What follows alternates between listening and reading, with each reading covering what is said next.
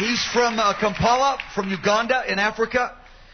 And uh, just even before he tells the story, I asked him because some of you won't know what was going on in Uganda uh, in the time when this visitation of the Lord came to him.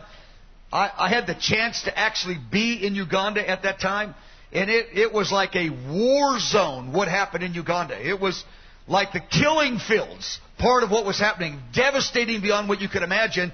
And he was known as one of the most dedicated and abandoned men to God, but the Lord says, We don't exactly have the same opinion, John. That's what people think of you.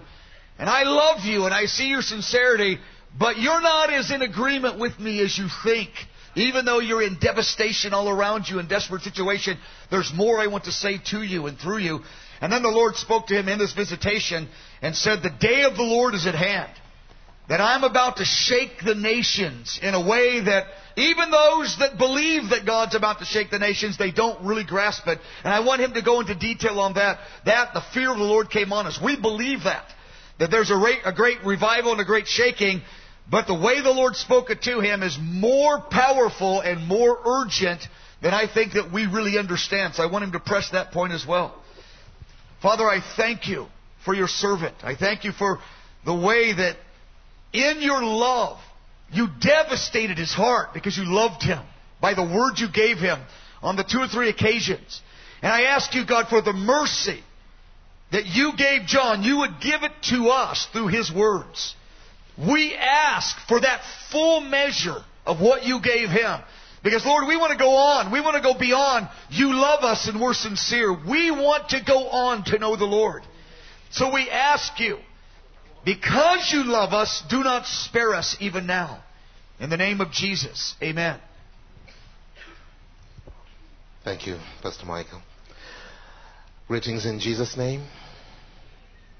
I come from Africa. I love to hear your voice. Hallelujah. Amen. I thank God for this opportunity. As Pastor Mike Bickles has explained, it wasn't planned. But I just say if, if His desires that we have this, so may His will be done. But I'm going to ask that we all take a moment to talk to Him for our personal sake. I just want you to feel like you raise your hand and put it right in the hand of Jesus Christ. And close your eyes and talk to Him and say, Please, Lord, speak to me in the way my spirit can receive, in the way that I can take in and bring forth fruit. Just talk to Him like He's your shepherd, He's your friend. And say, Lord, I'm here. And I want you to meet me and meet my heart.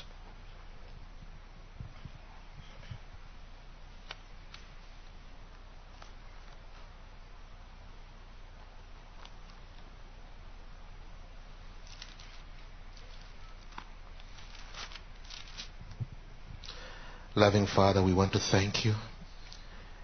You started a good work in each of us, and we know that you shall bring it to accomplishment. Therefore, we pray, opening up our hearts right now. Lord, we say, meet us where we are. Meet each one of us where he or she is. And we pray, Father, for the gift of revelation, the gift of wisdom and understanding to come upon each one of us. Father, let your word bring forth life and let it flow throughout our whole beings. We humble ourselves in your presence and we say, Lord, let your will be done. We ask this in Jesus' name. Amen. Let me start by giving you a little bit of background. I come from Uganda. Uganda is found in Africa, East Africa, just uh, between Kenya and Congo. Kenya on the east, Congo on the west, Sudan on the north, and Tanzania on the south.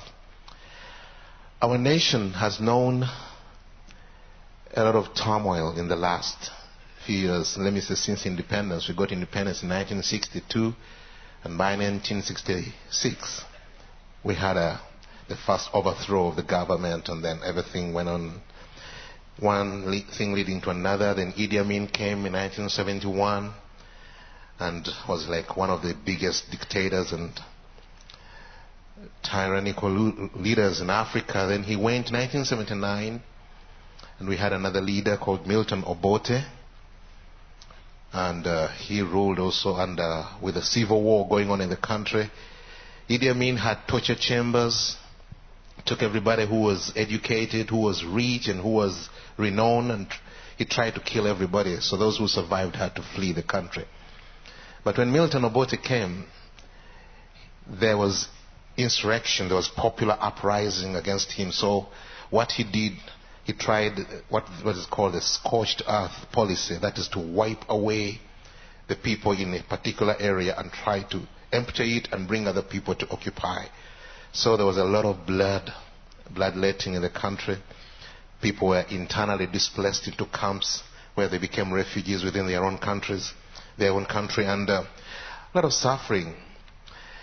I grew up under these two clouds. I remember when Idi Amin came to power, I still remember the day. It was 1971 and I was just nine years old. And so throughout his years, the eight years of his reign, I was just growing into my teenage. He was overthrown in 1979. 1980, Milton Obote came on and civil war started for the next five years. So all throughout my teenage, that was the kind of surrounding that I was growing in. Later on, Milton Obote was overthrown, and we had a government that began to bring healing to the land. And at that time, I had just entered into ministry. I was serving as an evangelist in one ministry, and uh, I was assigned to go to the, the area that was called Luwero Triangle. It was a, a combination of three big districts where the war had been taking place. And during the time as we were ministering, there were skeletons and skulls and bones, human bones, all over. Some were piled by the roadside for display. Others, you, when you entered the, the jungles, the bush, you just stumble upon bones and bones. The place which we used as a church uh, was a community center building that was not finished. And to use it, we had to carry, I mean, like 80 skulls, human skulls, remove them and put them in one room. And then the bones, we put them in another room to be able to clear the hall. And then we used it as a church. This was the kind of background in which we were serving. But I want to give you a little bit of background before I come to the visitation of the Lord.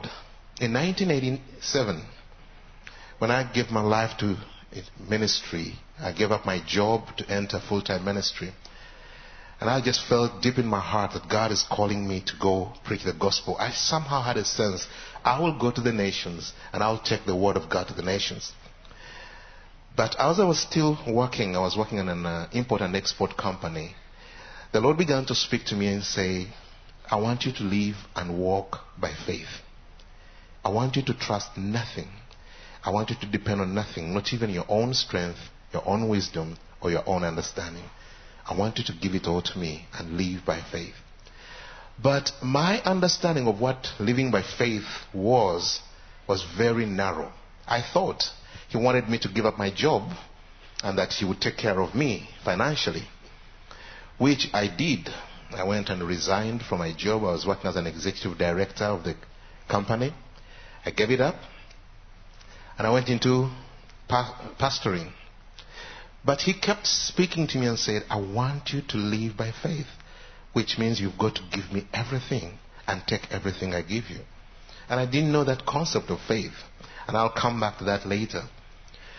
But I was pastoring this church for about it was a new church we had just started, and I stayed there as a pastor for about eight months. I loved the people. It was a small congregation, about 40 people.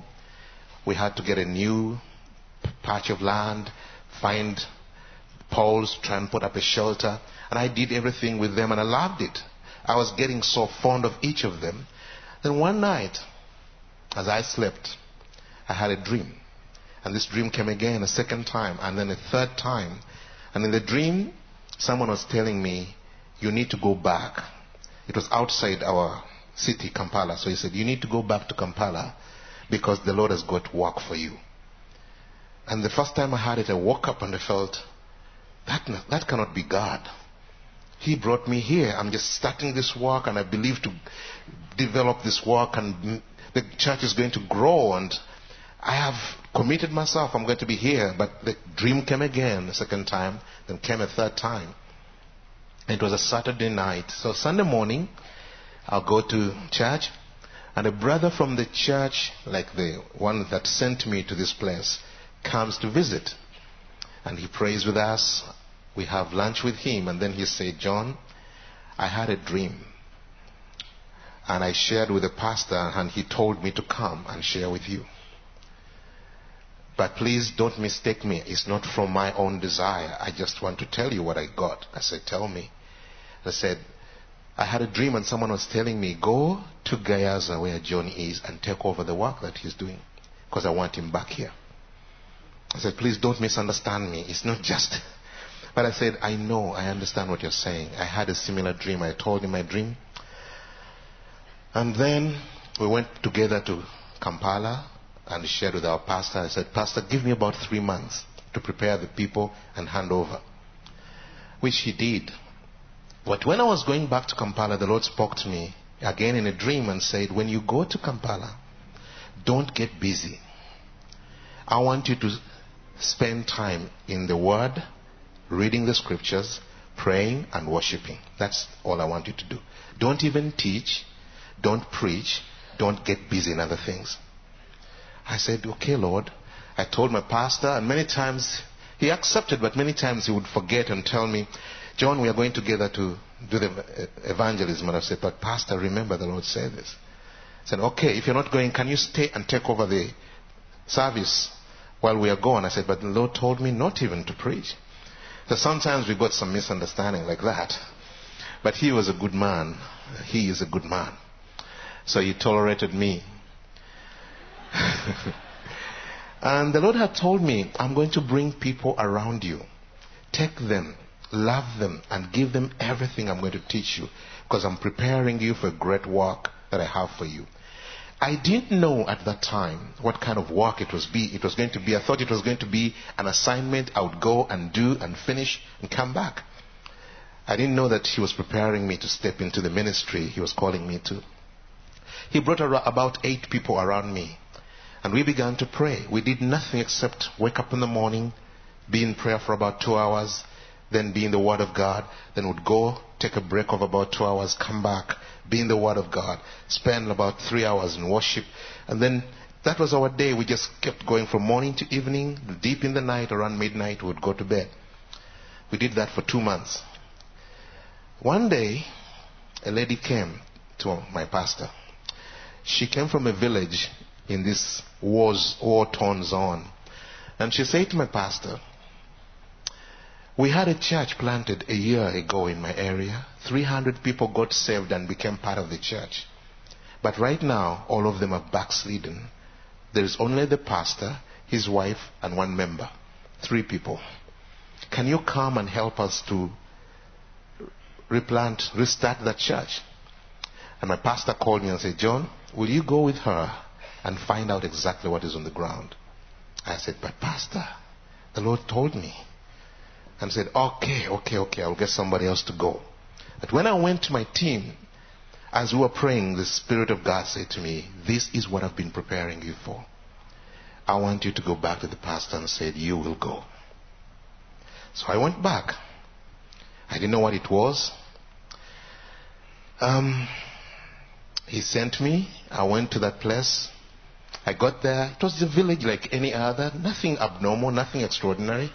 But what intrigued me is how can a church be started with 300 people? Down one year, it has three people remaining. And these people have not migrated elsewhere. They are still in the area. They've just backslid. They are all over. You find them in the village. So we walked around, and in the night, I prayed on my knees and said, God, what is responsible for this church's fall? It's no use starting another church if the problem has not been removed. What caused this church to fall? I prayed, and after I, was, I slept. I, we slept in the same room with the pastor.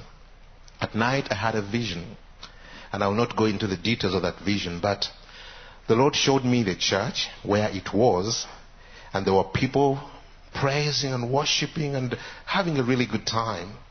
Then I saw if the forces of darkness rising up out of the big forest and begin to move around like a whirlwind and eventually came and struck the church.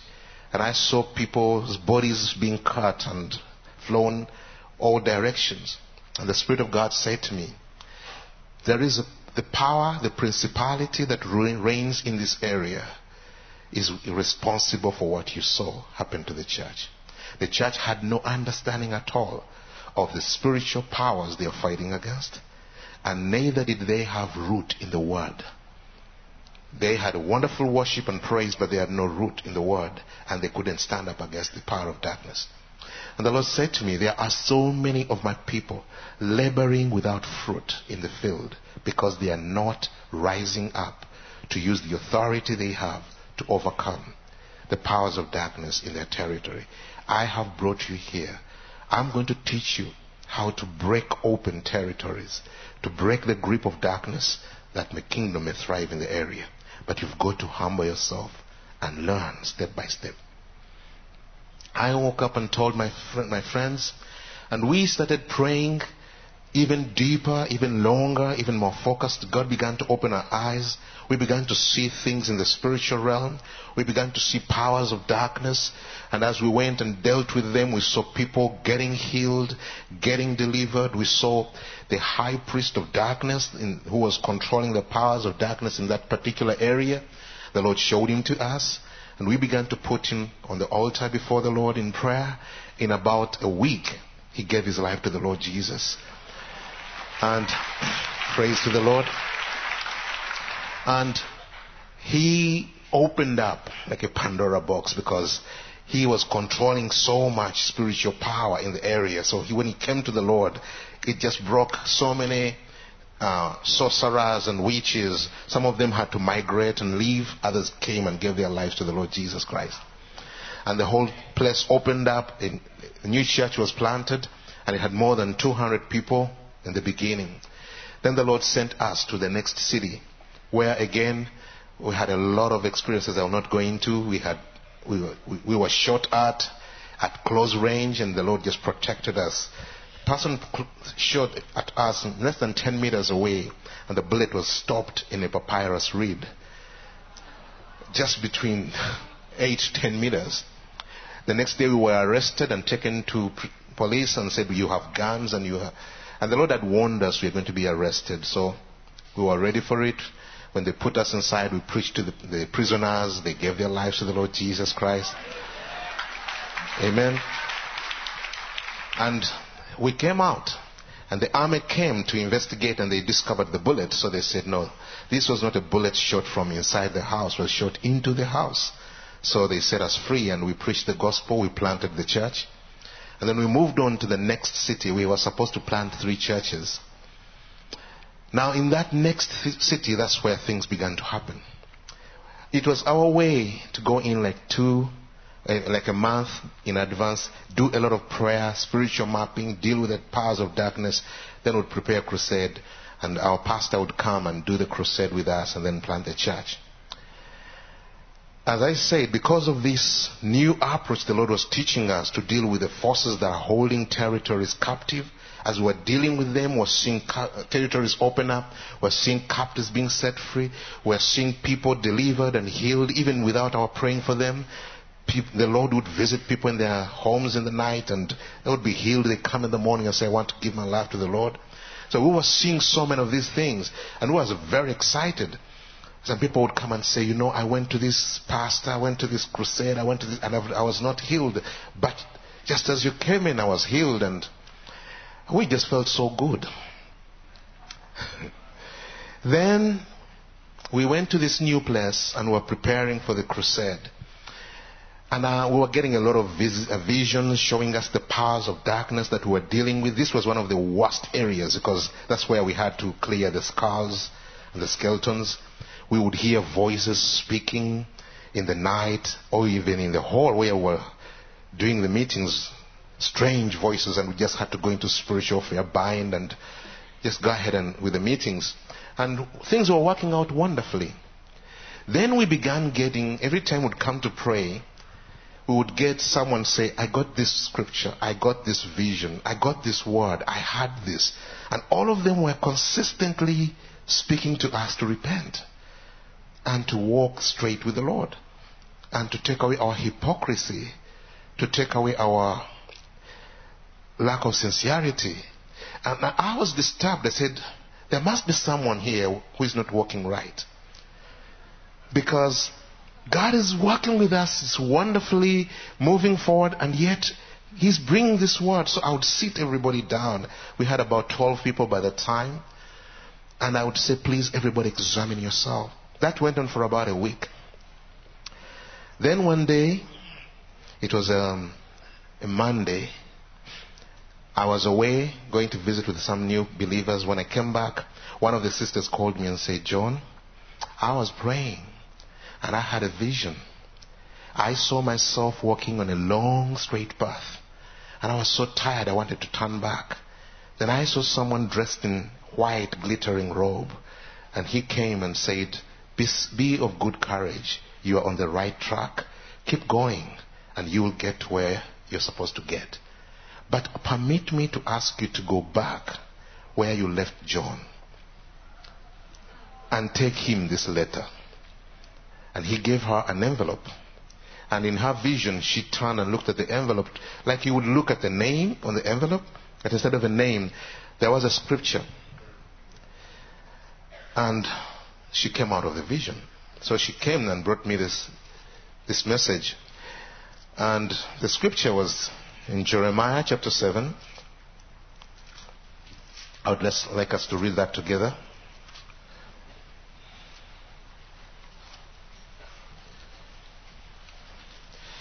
Jeremiah chapter 7 from verse 2 to verse 11. I'm, I'm going to read it slowly and I hope you'll follow. It says, Stand at the gate of the Lord's house, and there proclaim this message.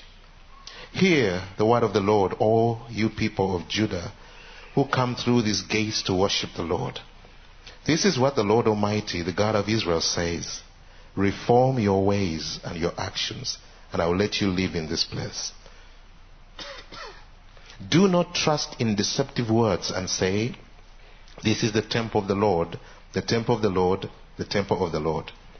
If you really change your ways and your actions and deal with each other justly, if you do not oppress the alien and the fatherless and the widow, and do not shed innocent blood in this place, and if you do not follow other gods to your own harm, then I will let you live in this place, in the land I gave to your forefathers forever and ever. But look, you are trusting in deceptive words that are worthless? Will you steal and murder and commit adultery and perjury and burn incense to Baal and follow other gods you have not known? And then come and stand before me in this house which bears my name and say we are safe? Safe to do all these things, these detestable things? Has this house which bears my name become a den of robbers to you? but I have been watching, declares the Lord. Now, it's one thing to find a good scripture and read it. It's another thing when the Lord sends you His word. I was under heavy, heavy conviction. But I was saying, what did I do that, I was, that is different? I, I couldn't find anything that I had done in my life or allowed in my life that was different or inconsistent with my normal life. And I was convinced that in my normal life, I'm walking right with the Lord. So I called the team and I said, we really, really need to deal with this today. We need to examine our hearts. We need to come open. If possible, let's confess to one another because the Lord is definitely speaking to us. Now, I couldn't put the works of miracles and signs and wonders that God was doing through our hands and the visions and the revelations He was giving us in sync with this kind of word and message that was coming, constantly calling us to repentance and to come back to Him. Somehow I didn't see how they connect. So I really used some stronger language than usual and tried to make it clear. Really, we cannot go on like this. You've got to pull your act together. So everybody felt like trembling. And We went to bed that night. I used to wake up around 4 a.m. to pray. I got up, I tried to pray, and I couldn't pray. My heart was like it's closed. It was cold and hard and closed. I couldn't bring prayer out of my heart, however much I tried. Even when I persisted, it felt like the door was closed before me. It felt like there was a door closed before me. I couldn't get into the presence of the Lord. I tried to worship. It didn't work. At five, everybody woke up and we joined together. They went into worship, deep, rich worship. I was there cold. I couldn't worship. I couldn't even find joy in singing to the Lord. And I was like that for the next two hours. They, they didn't seem to have a problem. But I had a problem. When it all ended, I felt, is God closing me out? What is the meaning of this? I called the other sister who brought me the scripture and I said, Look, since you brought me that scripture, I've not had peace. And now I can't pray. Can you explain more to me how you got that scripture? But she didn't have any more to explain. So I left them preparing breakfast. I went away. I tried to walk and pray. I tried everything. I came back and I hadn't had any success yet. So we had breakfast. Then we were supposed to go to preach the gospel house to house. I said to them, You go, I will remain. Normally I would be the one to lead the team. But I stayed behind. And I said, You go. Today I'm, I'm the one to stay behind and pray. We always left someone to pray for the team. So I stayed supposedly to pray, although I couldn't pray. So when they left, I took my Bibles, about four different Bibles, and my concordance, went out and sat on a veranda of the next house that was, it was very close to ours. And I sat there and I began to say, God, I hunger for you. Please let me, let me connect with you. Give me access. Why do you deny me? What is wrong? Is there anything I've done that has gone wrong? I can't think of anything. I can't think of what has gone wrong. Please, I was pleading like that. Then suddenly something happened. Something came over me, my whole body shuddered, and I felt like somebody came and sat right on my left hand. I could feel the, the clothes brushing against me, but there was nobody. And then a strong compulsion came upon my heart to open my Bible. It was like, quickly, you need to open your Bible now to the book of Romans, chapter 1. And I just want to share with you as clearly as I can, but I can't describe because it, it was like someone was there saying, You are asking to understand? Open the Bible. Do it now. And I opened the Bible in Romans chapter 1, verse 18 it says, For the wrath of God is being revealed from heaven against all godlessness and wickedness of men who suppress the truth by their wickedness. Since what may be known about God is plain to them, because God has made it plain to them. But since the creation of the world, God is invisible quality, qualities, His eternal power and divine nature have been clearly seen, being understood from what has been made, so that men are without excuse. For though they knew God, they neither glorified him as God, nor gave thanks to him, but their thinking became futile, and their foolish hearts were darkened. Although they claimed to be wise, they became fools, and exchanged the glory of the immortal God for images made to look like mortal man and birds and animals and reptiles. Now, I was completely confused. I was thinking, God, are you saying this to me? Or are you giving me a message to preach? What is this? I felt there is a grave seriousness about this that God is seriously trying to communicate, but who is He trying to talk to? Are you trying to talk to me, or are you giving me something I'm supposed to deliver or preach? First of all, let me tell you, at that time, we had started this church, but the people in the village were very, very blasphemous. We were constantly preaching the gospel. Every day we'd go out. But they would speak insults. They would take the name of God and speak vanities around it. We would go out in open air meetings where we would take a drum and sing and people would gather around us as if to listen, but they would be hurling, hurling in, insults against the name of the Lord and making ridicule of us. So it was really very hard to go out, but we just were, stepped out by faith and said, God, we will go. Humanly, we would have chosen to stay. So when this word was coming, I thought, okay, Lord, are you giving me a word to say to them? What are you trying to do? But in deep, deep inside, my conscience was saying, the word is for you. You, personally. But so I, I said, God, if you are talking to me, make it clear. Let it be clear. And again, that was like a wave come upon me. And I knew, go to your Bible, chapter 1, verse 28 to 32. And it says, Furthermore, since they did not think it worthwhile to retain the knowledge of God, He gave them over to a depraved mind to do what ought not to be done. They have become filled with every kind of wickedness, evil, greed, and depravity. They are full of envy, murder, strife, deceit, and malice. They are gossips, slanderers, God haters, insolent, arrogant, and boastful. They invent ways of doing evil. They disobey their parents. They are senseless, faithless, heartless, ruthless. Although they know God's righteous decree that those who do such things deserve death, they not only continue to do these very things, but also approve of those who practice them. Now, this is what happened to me. I could look into that list and I could not say, none of those things is in my life.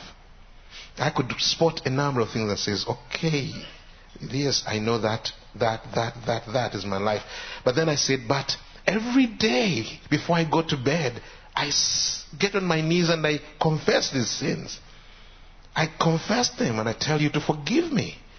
I cannot believe that you are, that God would rebuke me for that. Because He says when we confess our sins, it's faithful to forgive us. Now, I'm mentioning this. I want you to connect it with something else that I mentioned earlier when He said, I want you to live by faith. And I'll connect it later again. But I was saying, God, if you really are saying this to me, please be specific. What did I do out of the ordinary? What is it that I've done? Maybe I didn't even notice it. I could feel the anger of the Lord. I could feel the displeasure of the Lord. My whole being was like trembling, but I didn't know what to repent of. So as I was still trying to reason it out, again that wave came over me and the scripture fell on my heart. Romans chapter 2, verse 1 to 5. And it says, You therefore have no excuse, you who pass judgment on someone else.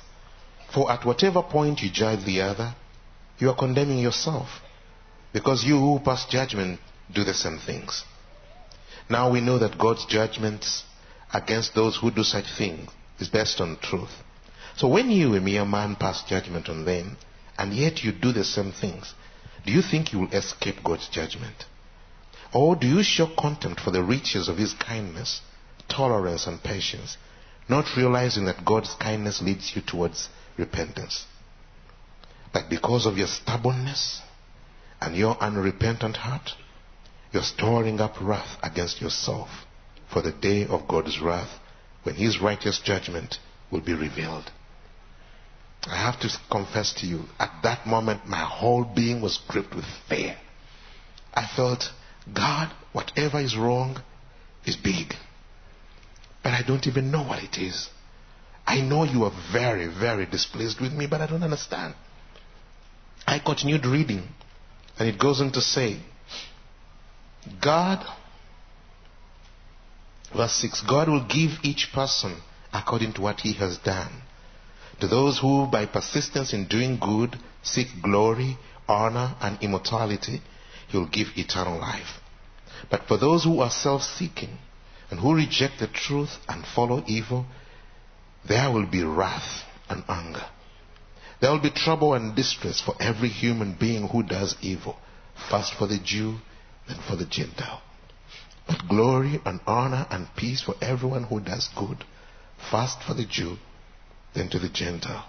For God does not show favoritism. I sat there and I was thinking, God, I don't know what to do now. I don't know how to pray.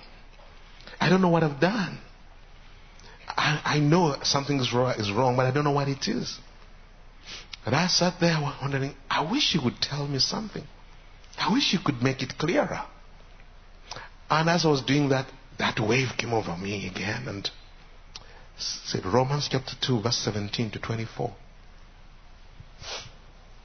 And it says, Now you, if you call yourself a Jew, if you rely on the law and brag about your relationship to God, and if you know His will and approve of what is superior because you are instructed by the law, if you are convinced that you are the guide of the blind, the light for those who are in darkness, an instructor of the foolish, a teacher of infants, because you have in the law the embodiment of the knowledge and truth. You then who teach others, do you not teach yourself? You who preach against stealing, do you steal? You who say that people should not commit adultery, do you commit adultery? You who abhor idols, do you rob temples?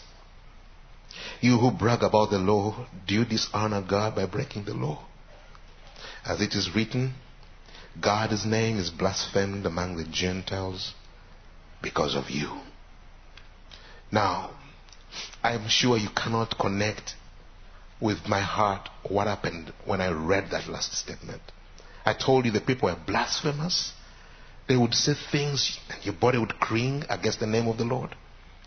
But when I read this, it's saying to me, You who preach to others, can't you preach to yourself? You would teach others. Can't you teach yourself? You tell others not to steal, you steal. Not to do this, and you do it. Then lastly it says, As it is written, the name of the Lord is being blasphemed because of you. And it came so personal. It was like everything you see there, everything they're doing, they're saying against the name of the Lord, is because of you. It's because of the way you live. It's because of the way you walk. And not only that, it is written about you. My whole being wanted to scream. And I, I couldn't go on. I closed the Bible and said, God, I don't know what to do. But at that time, the team came back from the evangelism. And I called this sister who started it all. I said, Come with me. She came and we went down into the, the banana plantation. And I said, Help me. Since morning, I can't pray. When I try to ask the Lord, this is what.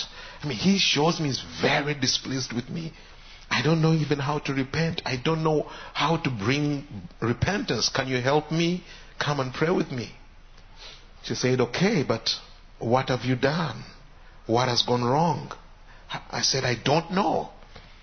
She said, But how can we repent for something you don't know? I said, But God is very displeased with me. Then she said, Tell me, how do you know He's displeased? How did you find out? What exactly happened? So I had to tell her everything as I've been going through it. Now, as I was speaking to her, I could see fear come upon her face. Her eyes were going big, and she was sort of trembling. And as I walked through it and came to this last statement, she screamed. And she began to cry to God and said, God, have mercy upon me. Have mercy upon me. I'm a sinner. Please have mercy. She was not praying for me. She was praying for herself.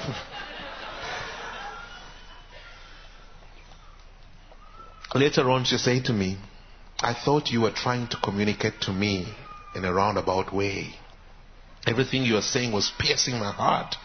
And I thought you couldn't speak to me directly, so you thought you tried to do it through a roundabout way, which was not true in a way.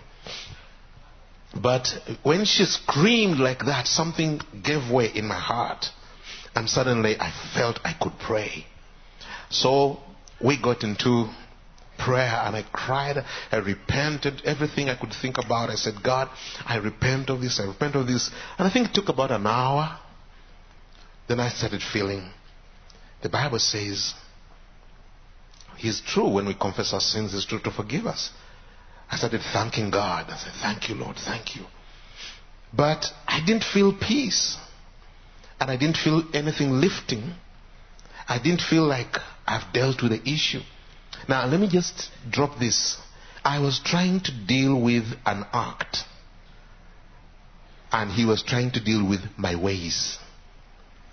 He was not dealing with something I have done. He was dealing, dealing with how I walk. And I thought my walk was okay.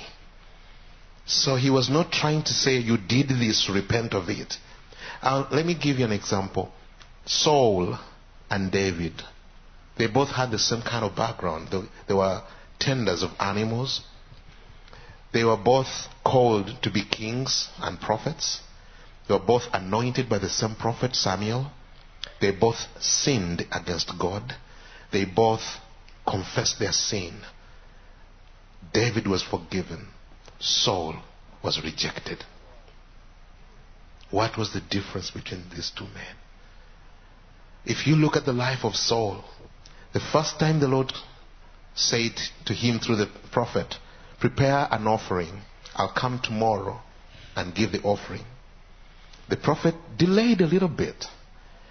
But because the people were scattering, for the sake of the people, Saul emboldened his heart and gave the sacrifice, whereas he was not supposed to.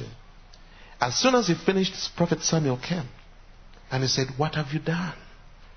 The Lord would have confirmed the kingdom in your household, but now he has taken it away to another man.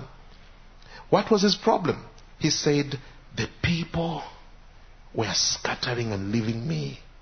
So I emboldened myself and gave the sacrifice. The people. The next time the Lord sent him on a mission, it is to kill the Amalekites. And he went on the mission. He didn't, he didn't disobey. He came back. But the Lord said to Samuel, I repent that I sent him. I repent that I even made him king. Look what he has done. When Samuel comes to Saul, Saul says, I have done the mission of the Lord. Samuel says, But what about this mowing of cattle and bleating of sheep that I'm hearing? He says, Oh, the people. The people wanted to bring them back. So I allowed them. Samuel says, Is sacrifice better than obedience? Because they were going to give sacrifice to God. He says, Is sacrifice better than obedience? Later on, Saul says, I, I wronged the Lord and I wronged you. I feared the people. The people. Do you realize Saul lived his life before the people? He did things because of the people.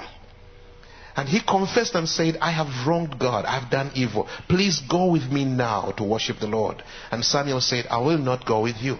So Samuel turned to leave him, and Saul took hold of his garment and it tore. When it tore, Samuel turns around and says, Even as the garment has, tore, has been torn, the kingdom has been torn from your hands. What did Saul say? He said, Hey, I have sinned against God and I've sinned against you, but give me some respect before the people. Honor me before the people. Even in that moment of brokenness, his heart was more concerned about his appearance before the people. Samuel went with him. But from that day, He never went back. He prayed for him daily until God said, How long will you pray for a man I've rejected? But David sinned also. He committed adultery, then he killed the man, then he hid it all, and Nathan came and confronted him. And David passed judgment and said, That man needs to die. And Nathan says, You are the man. And he said, Oh, I have sinned against God. And Nathan says, The Lord has forgiven you. What was the difference? It is not so much about the act, it is the way. David, the Bible says, his heart was, he had a heart after the, the Lord's heart. His way was after the Lord. He fell like any other man could fall, but that, but his way was desiring all his life to live for the Lord. And that's a big difference. That's what the Lord was confronting in my life. He was not confronting an act. He was confronting my way. He was calling me out of my ways into His way. I was serving Him. I was seeing people getting saved. I was seeing churches being planted. I was seeing people healed and delivered. But God was saying, I want you to come out of your ways into my way. That's what living by faith is. You remember when they said to him, What shall we do that we may work the works God requires. He said, This is the work God requires. Believe on Him who was sent. When we believe on Jesus, what happens? We believe that our lives are futile, are hopeless, are vanity.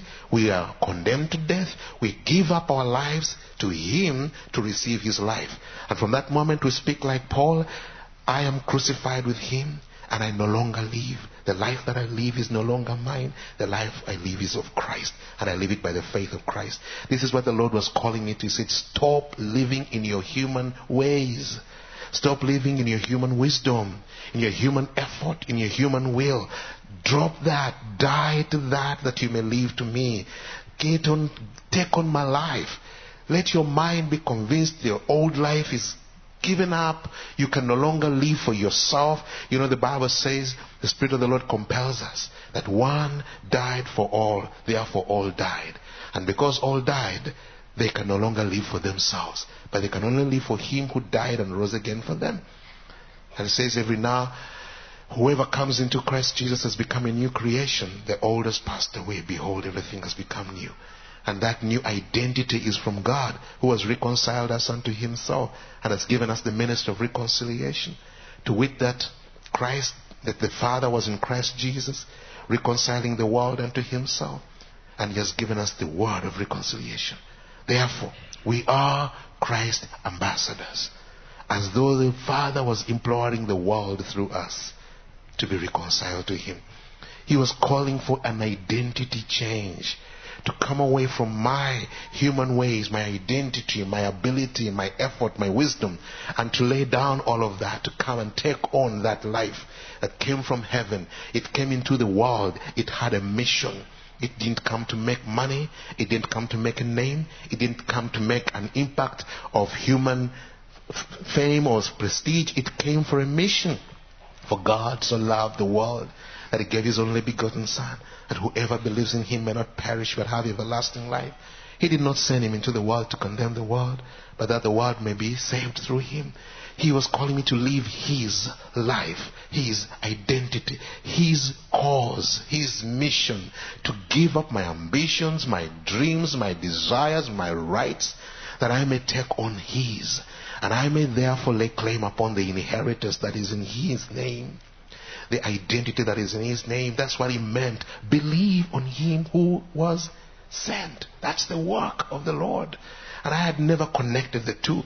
So that, that day as he spoke to me, as we were praying, I prayed and I felt I have prayed enough. I'm sure he has heard my prayer. By now he has forgiven me. But I didn't feel peace. I didn't feel release. I felt that same guilt still upon me. So I said, Look, give me a word to comfort my heart. Give me a word to bring back joy into my heart. Please. My sister there was still crying and travailing before God, but I was feeling, I've prayed enough. So because I was not getting any word coming to me, I said, let me do this. Let me just put my Bible like this. And I'm just going to open it wherever my eye falls. That's what I'm going to take as his word for me. And steadily, very close. I was very close. This is what the this is where my, my eye fell as soon as I opened. It was in Jeremiah chapter 6, verse 14 to verse 15. It says, They dress the wound of my people as though it were not serious. Peace, peace, they say, when there is no peace. Are they ashamed of their loathsome conduct? No, they have no shame at all. They do not even know how to blush. So they will fall among the fallen, and they will be brought down when I punish them, says the Lord. That's the word I received. That's the word I sought out. That's the word that came. My eye fell on that. I was so frustrated, I took my Bible, threw it away. And I began to say, God, I am a sinner beyond what I understand.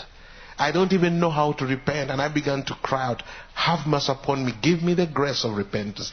Give me the grace of repentance. As I was crying like that, I felt the presence of the Lord come upon me. Now, being a preacher, there are times when you start preaching, then in the middle of the preaching, you feel the presence comes upon you. That's exactly what I felt. And I felt, ah, he's coming to me. But then it increased, then it increased to levels I had never, never experienced before. And soon my heart was scared. I could feel it. It was like a heavy, heavy blanket coming upon me. Then my whole body was trembling. I was sweating. Then I felt like my tongue was swollen within my mouth. I could no longer use my tongue to speak. It was like stuck. I tried to move my body. It was, I could not move any part of my body. It was like I was inside the body, but the body was no longer mine. Then suddenly, a bright light hit my eyes. My eyes were closed. I was on my knees with my head on the ground, but a bright light hit me. And I lifted my eyes to try and see what is this? I opened my eyes. I couldn't look in the light. It was too bright. Even when I closed, it pierced into my eyes. And I bowed my head again. I was trembling and thinking, what on earth is going on? Then I heard a voice, deep and calm, and it called my name three times. I couldn't answer. There was no strength in me to answer. But in me, I was wondering, I was saying, I'm here. And he called me John three times. Then he said to me, I knew you before the creation of the world. And I chose you and set you apart to serve me as a witness in these last days. But I want to say to you, if I had come today to take my bride, you wouldn't be part of that. I wouldn't take you. I can't describe the shock that came upon me. I think I was in shock. I didn't even respond. It was like, it hit me. And he repeated it. He said, I wouldn't take you. For it is written, He will appear to those who wait upon Him. And said, You are not living your life as a person waiting upon me. You are allowing all kinds of filth to come into your life. You are living like one who cares not.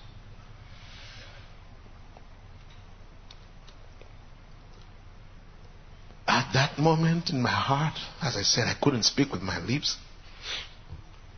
I was feeling this can't be happening to me.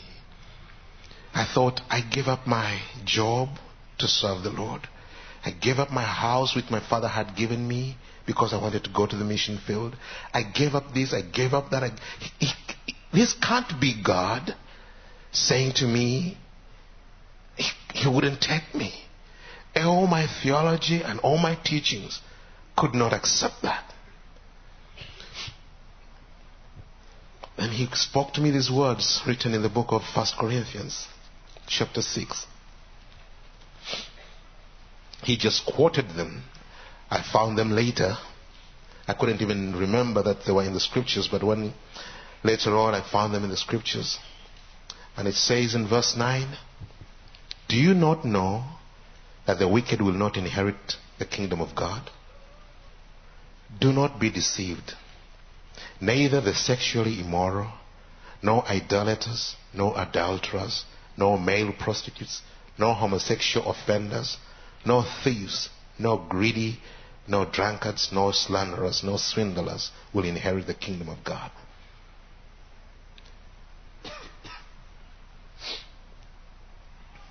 And he went on to say to me, Your life is so full of filth. You walk with an outward appearance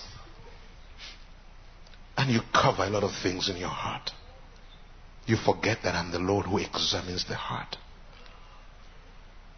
That you are not ready. You are not ready to meet me.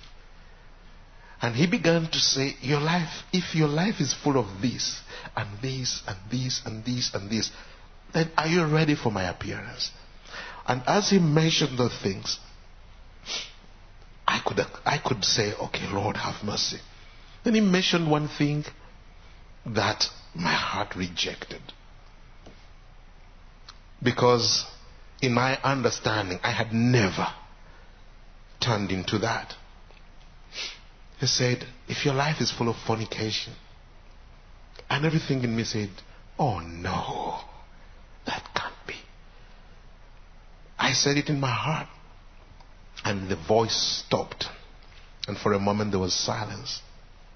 Then he said to me, There's no crooked word that comes out of my mouth. Do you call me a liar? I said, But because you don't even know your heart, I will show it to you. Remember this day when you're in this place at this hour. And brother, sister, I didn't remember. I practically saw myself back in that very moment. Not as a memory, as a reality. I was back in that moment. I saw myself seated in the taxi, waiting for the taxi to be this like a, a cab to be filled and then I was looking out at some lady with all kinds of filthy imaginations. And the moment it came back, I said, Oh God, I have sinned against you. He said, No, you have not sinned. You live in sin. You live in that. You live from morning to evening in such imaginations. Even in your bed at night, you indulge in the same. I know every moment of your private life. I know your thoughts. You don't even fear. Even in church, seated in church, someone steps up on the platform to serve me and you strip them naked in your imagination. And you imagine all kinds of things. It says, I am the Lord who examines the heart. Haven't you read that even he who looks upon a woman to lust after her has already committed adultery with her? And pictures began to pass before me of how my imagination works. And I could see this is not something I could say, Lord, I fell in sin. Lord, I was weak. It was my way of life. It was my, it was a constant way of life. I was comfortable in it. And I was comfortable that nobody else could see it, but God was saying, I see it. I am the Lord who examines the heart. I was so ashamed, but then he said, That's not the worst of all. You still live in these. And he began to mention things that appear humanly small. The envy, the manipulation and undercutting one another so that you remain appearing. You are the best, you do the best, you preach better, you do more miracles, you are the more anointed, and all the manipulations and self promotions all the grudges that we hold in our hearts when we see somebody else being promoted or being recognized before us. But the way the Lord brought it out, it was so filthy. So filthy. And I cried. And I cried. And at some point, I was so intent on just my grief. Then he said, he raised his voice and said, Keep quiet and listen. And I kept quiet. And he went on and on and on, just unveiling more things, unveiling more things. Even the things which appear so small at that moment, they appeared so rotten. I felt like I was standing before the judgment seat with everything being thrown out. And I wanted to say, Stop, stop, I accept it all. But he was not stopping. Actually, at some point, I was just saying, I'm sorry, I'm sorry, I'm sorry, I'm sorry. He said, Keep quiet. And I was not speaking loudly, I was speaking in my heart. I said, Keep quiet and listen. And as he continued, I thought, I must have been deceived. All along, I thought I was serving God, and yet I'm so filthy inside. I must have been deceived. The devil must have taken my life captive long time ago. And at that moment, I thought of the miracles we were witnessing. I thought of the healings. I thought of all those wonderful things. And suddenly my heart sunk.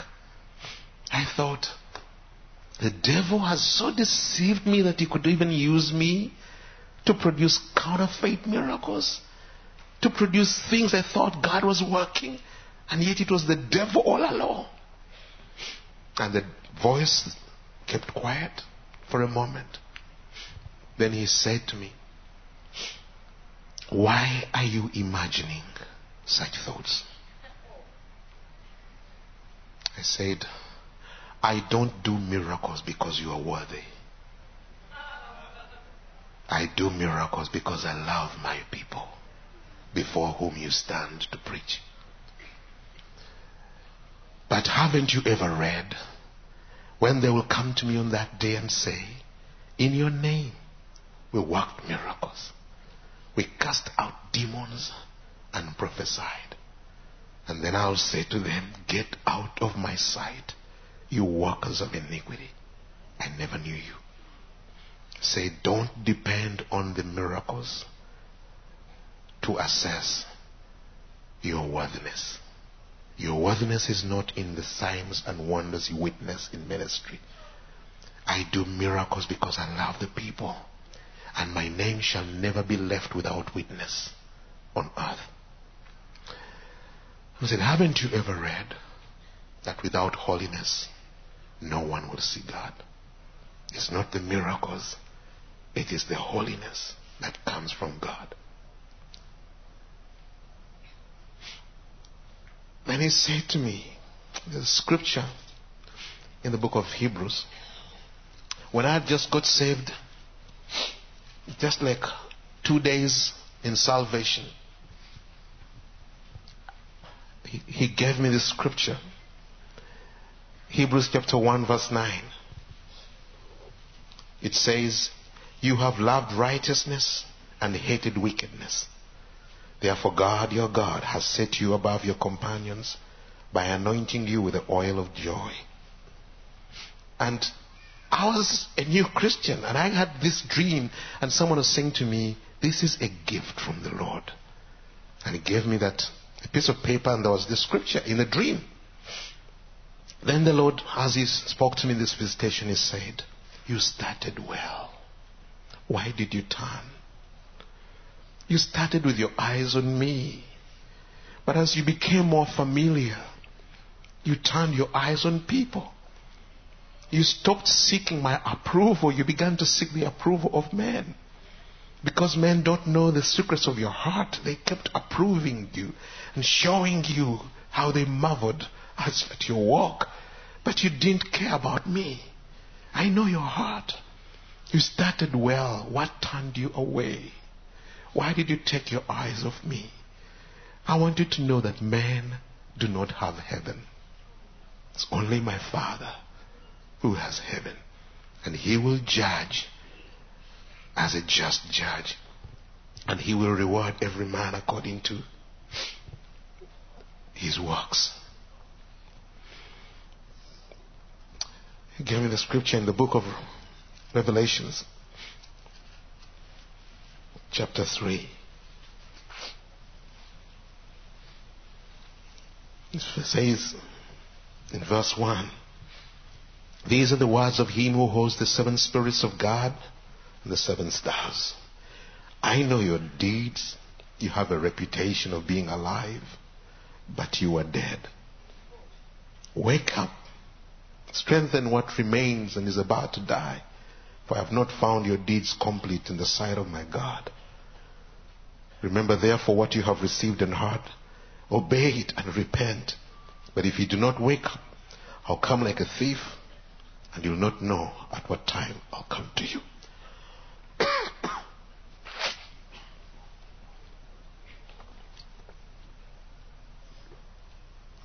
the Lord said to me, I've, I've looked at you from beginning to the end, and I've found nothing acceptable to my Father.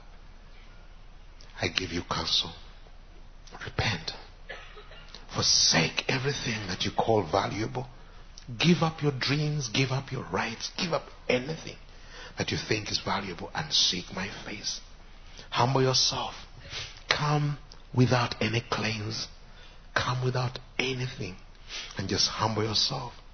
I tell you, it is worthy to inherit salvation, eternal life. It's enough. It's beyond any other thing you can ever compare with it. He gave, he spoke about that man who saw a treasure in the field and he went and sold everything and came and bought the field. He said, This is what I counsel you. Give up, give up, give up everything you thought was precious and come that I may have mercy upon you. If you could truly repent, I will bring you back and I will restore you and I will make you my mouthpiece. And he said, But be, listen to this. Your friends, I have got a case against each of them. Tell them to repent. Then he began to say, Go and tell this one, this is what I see in their lives. And he gave details. Then he said, Go tell this one, this is what I see.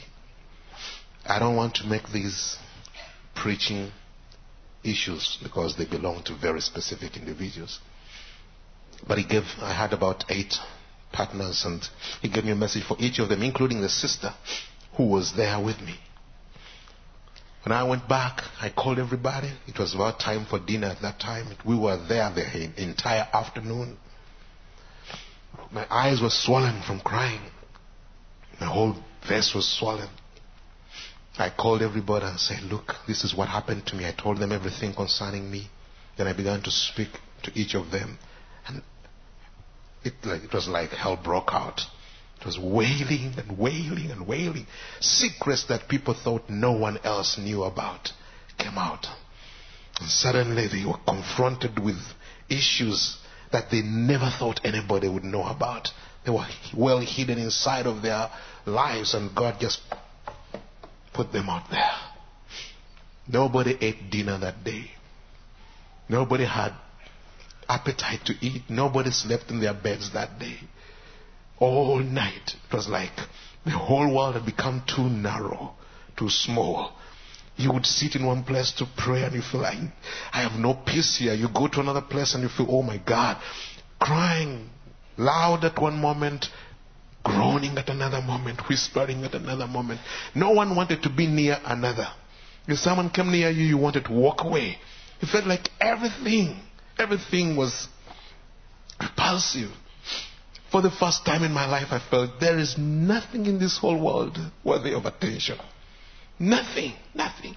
And I was just crying, God, if you just give me one more chance, I promise to live for you and for you alone. In the morning, I took my Bible and a small jerry can of water and I said, I'm going to the mountains. If anybody wants to come with me, come, but don't expect me to minister to you. I'm going to seek the Lord for myself. If you want to come, you go seek your God for yourself. So quite a number came with me. Two remained with one of our sisters who was sick. So we went up into the there was a mountain there's a mountain range and we went up as far as we could go, entered into a jungle. We didn't even know who owns the land. And we just went in there, found a place and settled in there. No roof, no shelter we started praying until evening, until morning, until evening, until morning. We only gathered together in the morning and said, Has anyone heard from the Lord? No. Okay. We go back and seek the Lord. I remember after two days of non-stop praying day and night, I was so tired, so worn out. I put my Bible under my head as a pillow to sleep.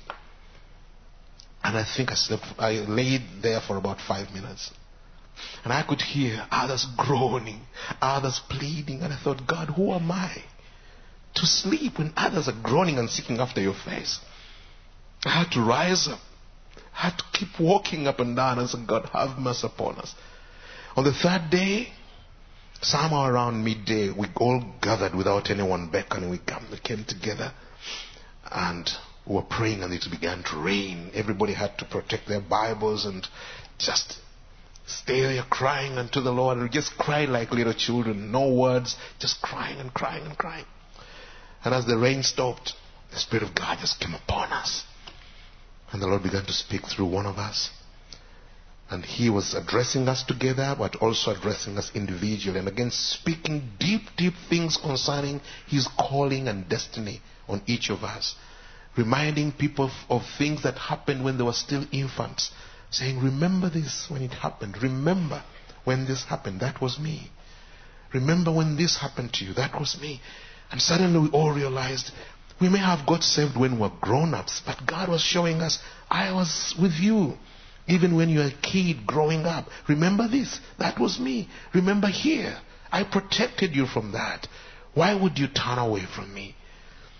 And that day, in tears, we recommitted ourselves to the Lord, re- recommitted ourselves to the Lord, and we just felt the peace of the Lord come upon us. The joy of the Lord return.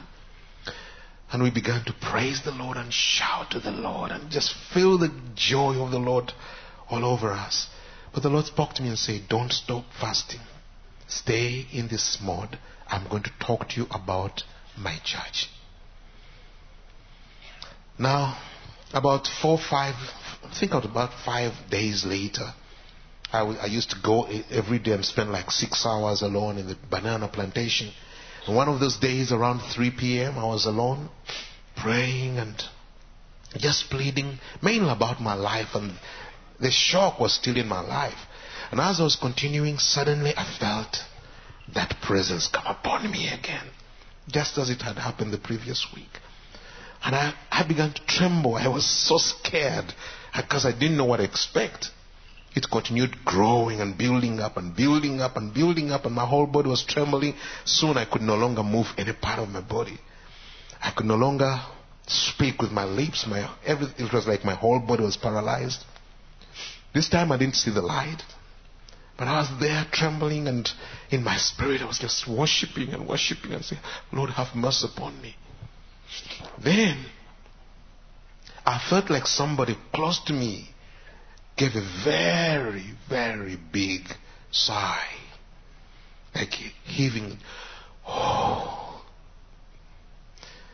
Then he spoke. And he began with these words in the book of Isaiah, chapter 1.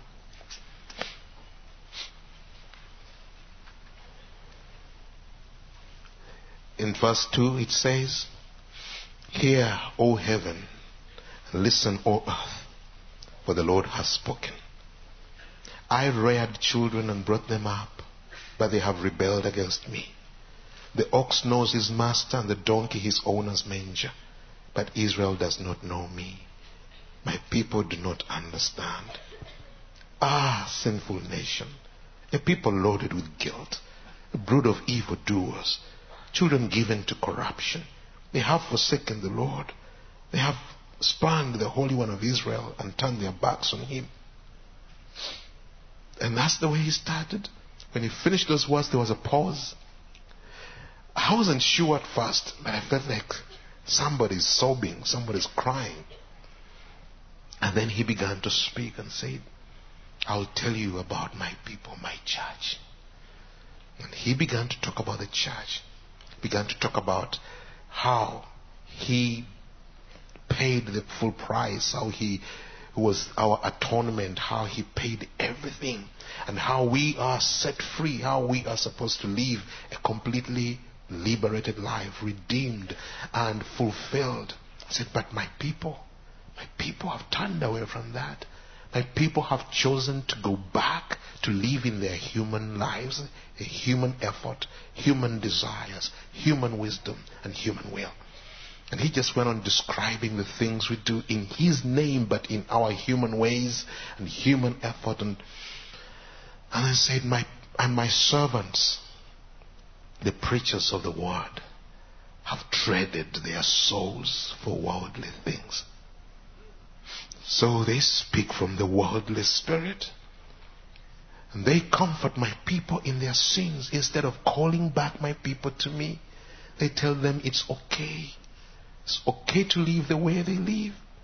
He says, Many of my people do not know the joy of forgiveness because it has never been, they have never been led into deep repentance and total surrender to me.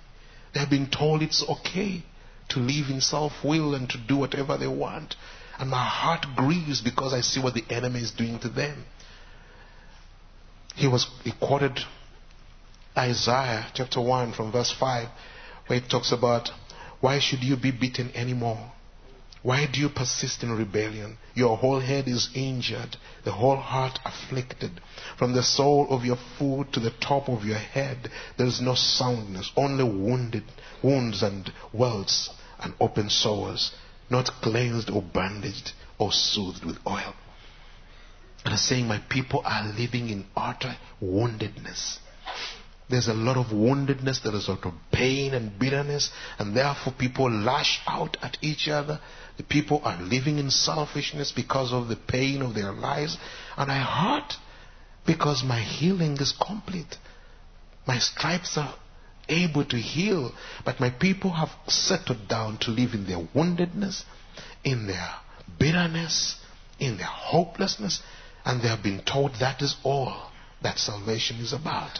Said, I paid for everything. It's a finished work. But they have chosen to live below it. And he went on and on, and he said, But my heart is, is grieving because the day of the Lord is near. The day is coming. And he began to describe the day and says, It's a day of agony. It's a day of wailing. It's a day that no man can stand. Uh, for the sake of time, I just want to use some scriptures and just define that day. When the Lord began to talk about the day, I don't know whether I can describe this.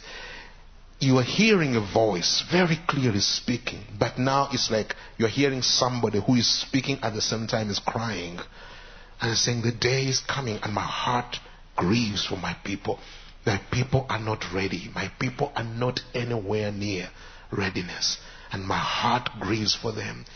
I have done everything to set them free. I've done everything. They don't need any other uh, any other thing but that which was done. Please go with me to the book of Zephaniah. Zephaniah chapter 1.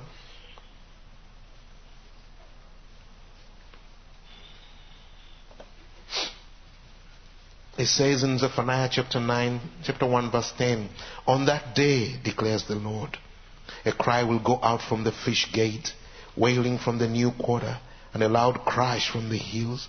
Wail, you who live in the market district. All your merchants will be wiped out. All who trade with silver will be ruined. At that time, I will set Jerusalem with lamps and punish those who are complacent who are like wine left on its dregs, who think the Lord will do nothing, either good or bad. Their wealth will be plundered, their houses demolished. They will build houses but not live in them. They will plant vineyards but not drink the wine. The great day of the Lord is near, near and coming quickly. Listen, the cry of the day of the Lord will be bitter. The shouting of the warrior there. The day will be a day of wrath a day of distress and anguish, a day of trouble and ruin, a day of darkness and gloom, a day of clouds and blackness, a day of trumpet and battle cry against the fortified cities and against the corner of the towers. I'll bring distress on the people, and they'll walk like blind men because they have sinned against the Lord. Their blood will be poured out like dust, and their entrails like filth. Neither their silver nor their gold will be able to save them on the day of the Lord's wrath. In the fire of his jealousy, the whole world will be consumed, for he will make a sudden end of all who live on the earth. Now, that's just one description of the day of the Lord. When God, when He was describing, sometimes I would see visions. He, the voice was speaking, but I would see visions. I saw one when he said the time is coming. You know, when the Lord talks about the day of the Lord, he talks about that final day, that final day of judgment, that final day of reckoning and paying everybody what according to what they did. But the day of the Lord is not limited to that. The day of the Lord is also the very, very last days leading to the end.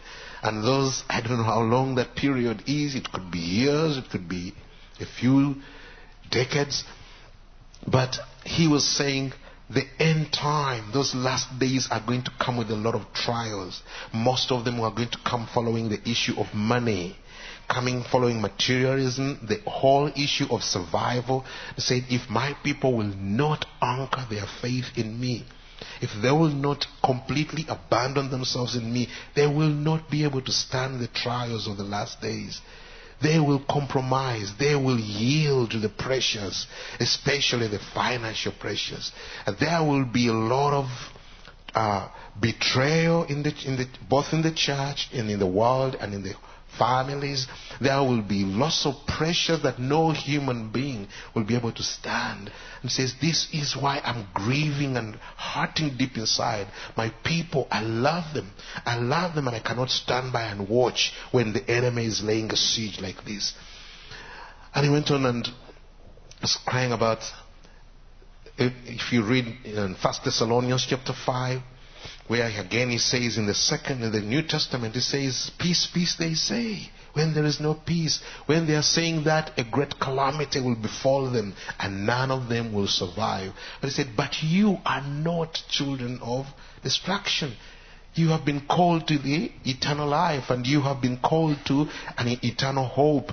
So it was saying, everything has been done, everything has been paid. Why would you position yourselves where you would be compromised, where you'd be taken over? You remember the Bible? Jesus Christ came to John the apostle, the Revelations chapter 2 and chapter 3, and he spoke the message to the churches. And in each of those messages, he said, He who overcomes I will give this. He who overcomes, and the Lord said, There is overcoming to do. There is standing to stand firm. And when everything has passed, to remain standing. My people need to wake up. Wake up and rise and stand in the full inheritance of what was done on the cross.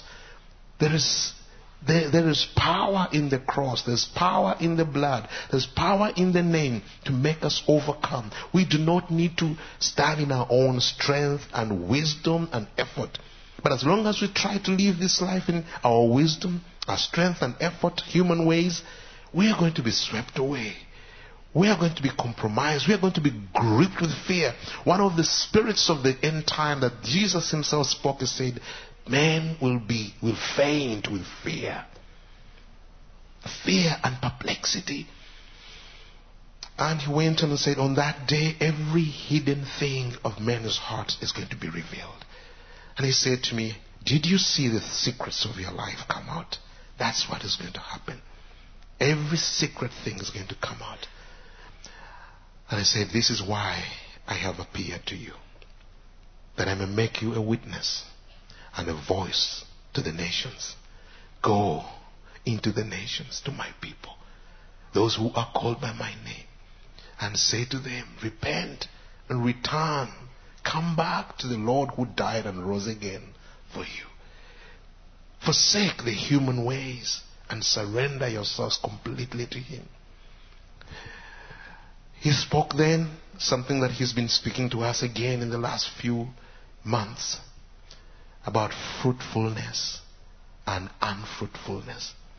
I said there's so much being done in the church in the name of the Lord that is without fruit. So much effort, so much investment, very little fruit. I said it's because it's all being done in human effort and in human ways.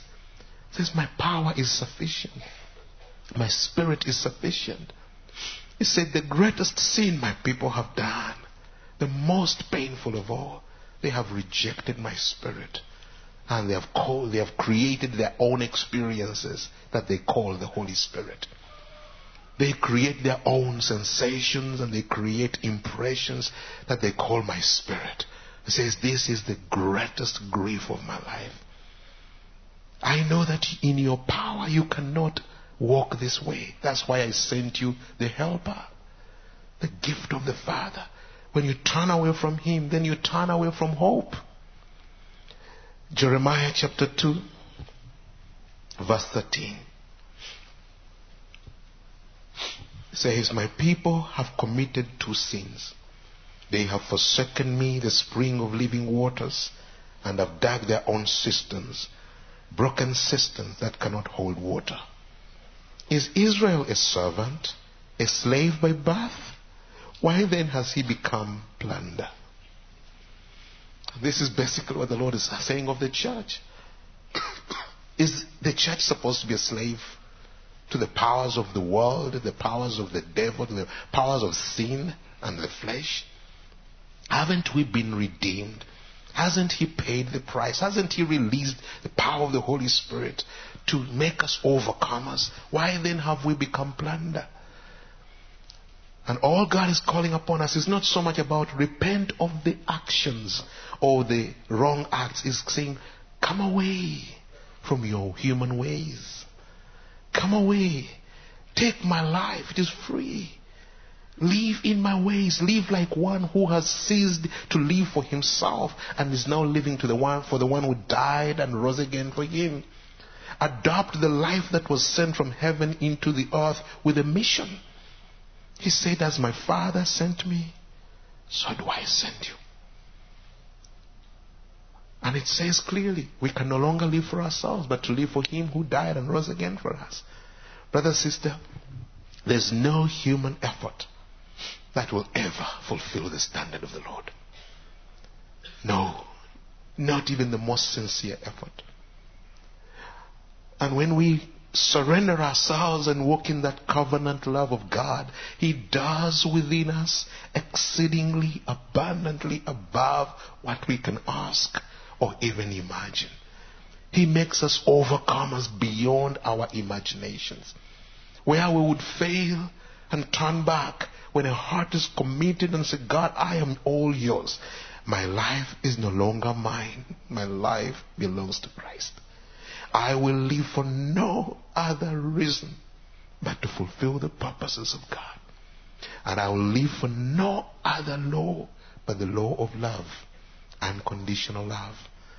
When we commit ourselves to that and say, every other consideration, I'm dead to that, God sustains us even in our weaknesses.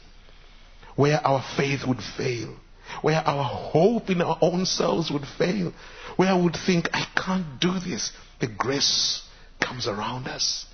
And somehow we see ourselves being re energized, our faith renewed, we look back and we know if it was my own strength, my decision, I know I would have fallen there. But somehow his hand sustained me and brought me through. Sustained me. The Lord said to me, one of the greatest, greatest temptations of the last days is going to be the spirit of immorality. Said the enemy knows Every other sin, you can read this in 1 Corinthians chapter 6. Every other sin committed by, by men is outside their bodies. But the sin of fornication and adultery is inside the body. It makes you one with the adulterer. And said, it destroys, it corrupts and defiles the temple of the Lord. Said, but in the last days, this is going to be one sin that is going to be pervading like a storm. It will go through the nations and it is going to become more and more accepted even in the church. Immorality, perversions, and all kinds of sexual sin. Says, warn my people. Warn my people. Flee from evil. Flee from wickedness. I'll read this last scripture. Zephaniah chapter 2.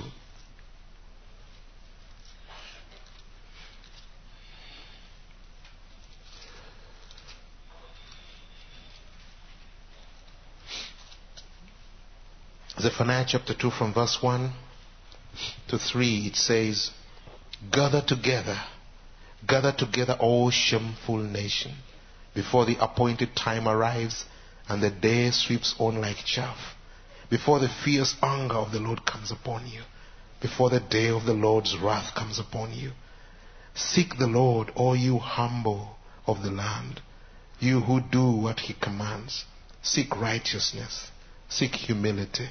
Perhaps you will be sheltered on the day of the Lord's anger. Beloved, the time is short. He who comes is coming soon. And is calling us to himself. I remember he said to me, The day is not a day of joy even to him. He says, My heart is torn apart when I think of my people who will be pulled away on that day. That's why I'm crying out, Return to me. Return to me. He says, I'm sending you. Don't judge my people. Don't condemn them. Tell them I am not condemning them. I call them to return to me. Flee from the wrath that is coming on the day of the Lord. Flee from the power of, of, powers of darkness that are seeking to take you captive. Flee from your own self, your own carnal nature. Flee. There is refuge in the name of the Lord. The name of the Lord is a strong tower. The righteous run into it and they are safe. I want to pray that God will bring revelation to your heart. Beloved, there is a responsibility to overcome. He said, He who overcomes, I will give to sit in my throne just as I overcame and I sat in my Father's throne. I'm going to ask you one thing. I don't know what you have taken from this sharing. I know one thing that there is a destiny in your life. You are not an accident on earth. You are not here just to drift along with the masses. There is a destiny. Before you were born, before you are in your mother's womb, He knew you. Before you were born, He set you apart. There is a destiny, there is a purpose to fulfill in the years remaining in your life. If you can be like Paul to say, whatever was precious to me, I call it loss.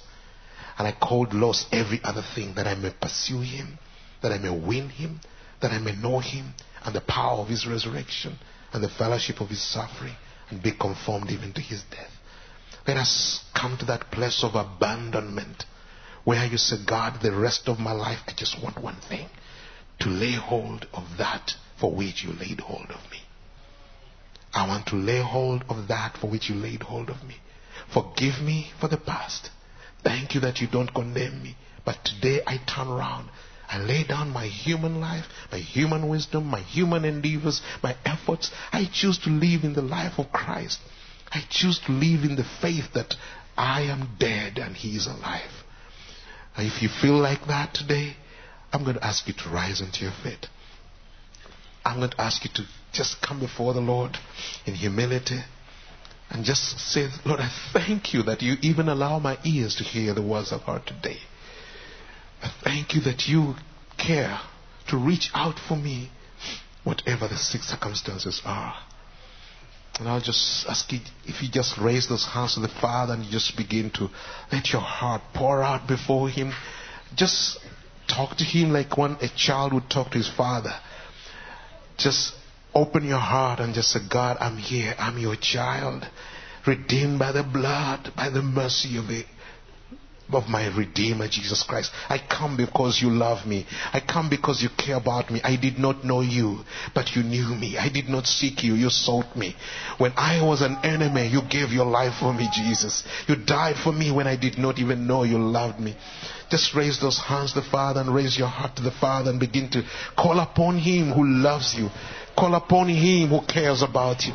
Call upon Him who, who says it doesn't matter what happened in the past. You can be changed. You can be redeemed. You can be restored. You can be renewed. In Jesus' name, Father God, in the power of the Holy Spirit, we call upon your holy name right now. We call upon your name in the name of Jesus Christ. Let the blood of Jesus come upon us and bring cleansing, bring cleansing, bring cleansing upon us. The Bible says they overcame him with the blood of the Lamb and with the confession of their lips. Father God, let every yoke of the enemy, every wile and scheme that the enemy has tried to bring our way to hinder us from being fruitful, from being fruitful to the maximum. Let it be broken today in Jesus' name. In Jesus' name. Just pour out your heart, pour out your heart, and just begin to call upon Him.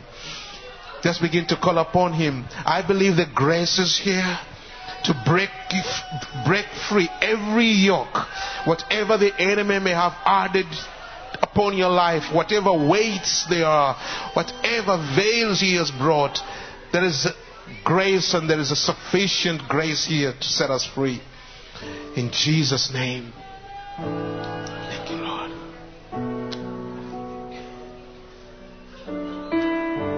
Dear Holy Spirit, we just pray right now for the restoring power that comes from you, Lord. You are our helper. You are our teacher, our advocate. Without you, we can do nothing. Forgive us when we have turned away from you, turned away from the spring of living water to turn to pools and cisterns that cannot hold water. Forgive us, King of Kings, O oh God, where we have created experiences, O oh God, and called them the Spirit of God. Father, when you have given us your Spirit and He is available, even now I pray in Jesus' name that you come. Come, Holy Spirit. Come, Holy Spirit. Come with your restoring power.